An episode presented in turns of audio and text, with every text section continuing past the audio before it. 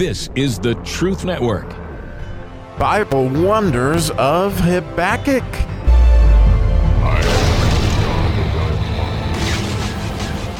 Oh, the eye opening verse of the ayin. That's a little play on words here. As the letter ayin has to do with your eyes, but also has to do with being yoked to something. And boy, do we get a chance to see some clarity today. We're in Habakkuk chapter 2, and we're in the 16th verse. And the 16th verse, um, wow, it is an eye opener and, and, you know, actually somewhat scary and, actually, I'm going to read it from the Jewish translation of the verse because it's it's more helpful to me than King James. And I'm going to add in a word or two that, that's even more helpful, in my opinion, uh, when I read it. But you can read it in your translation any way you like. Um, it's verse 16 in Habakkuk chapter 2. It says, You have become sated or absolutely full, more of disgrace than from honor. You too drink and become clogged up the cup of the right hand of the Lord shall be turned upon you, and disgrace will spew or be vomited upon your glory. wow. Um, that is a, a mouthful. And, and the, the key word here that's used in this translation, which is really helpful for me, is the word disgrace. Because the idea of disgrace is actually losing faith in everybody, okay? As you lose faith in people, you no longer show them grace. And, and when you're not favoring anybody but yourself, it's disgraceful. And certainly, once you are doing stuff like this, you become full of disgrace. And you heard from the previous verse the disgraceful behavior that went on about that.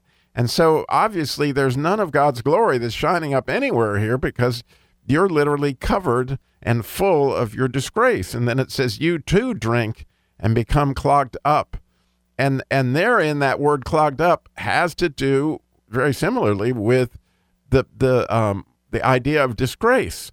That word clogged up, which again is is translated here, and interestingly, Rashi goes into about four different examples of where that word is used in the scriptures. Although, for whatever reason, in the King James version and the concordance, they don't have it that way at all. But it clearly is. It's just like your ears get, you know, the ears would be clogged up in the book of Jeremiah and you wouldn't be able to hear.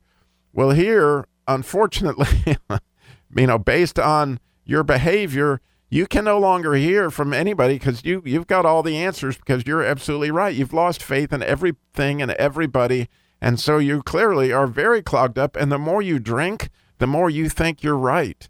And anybody who's ever drank much alcohol can see that the problem is with drinking is that you end up being yoked that idea of the ayin to your own heart um, not the the circumcised heart that, that we got the new flesh, but the one that has no sensitivity to God whatsoever, but just sensitivity to our own feelings. And that again is this idea of disgrace, of of being self-centered and, and it's all about me.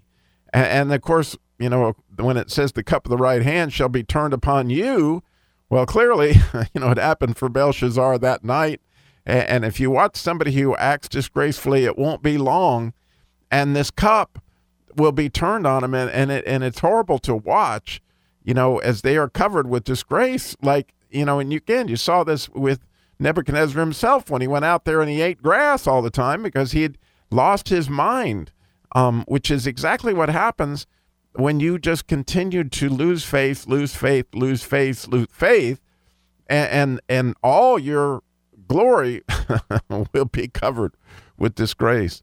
And, and, and literally you begin to vomit up your disgrace on other people. In other words, as you begin to talk about other people, talk bad about God, talk bad about other people um, and their glory, guess what happens? You're you're vomiting, and and it's and it is just making your disgrace spread horribly, and, and it's it's just uh, a really difficult thing.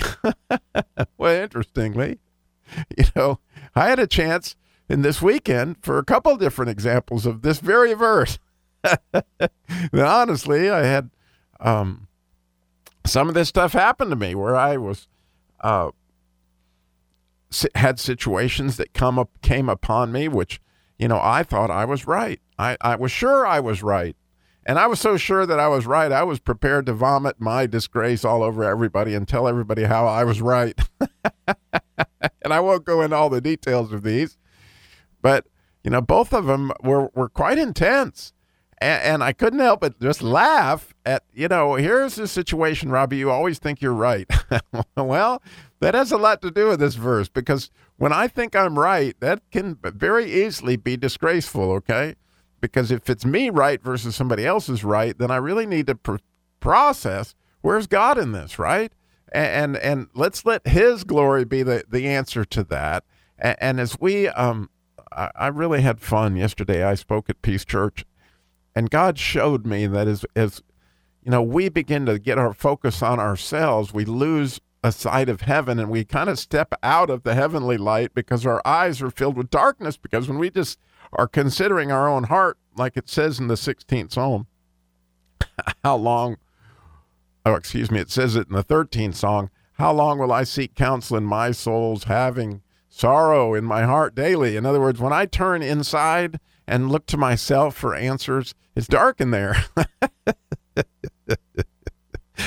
that if I need the light, then I need to look out. You know, I need to have that enlarged heart, the one that has been circumcised, the one that God gave me to go connect with Him so that I can see the light.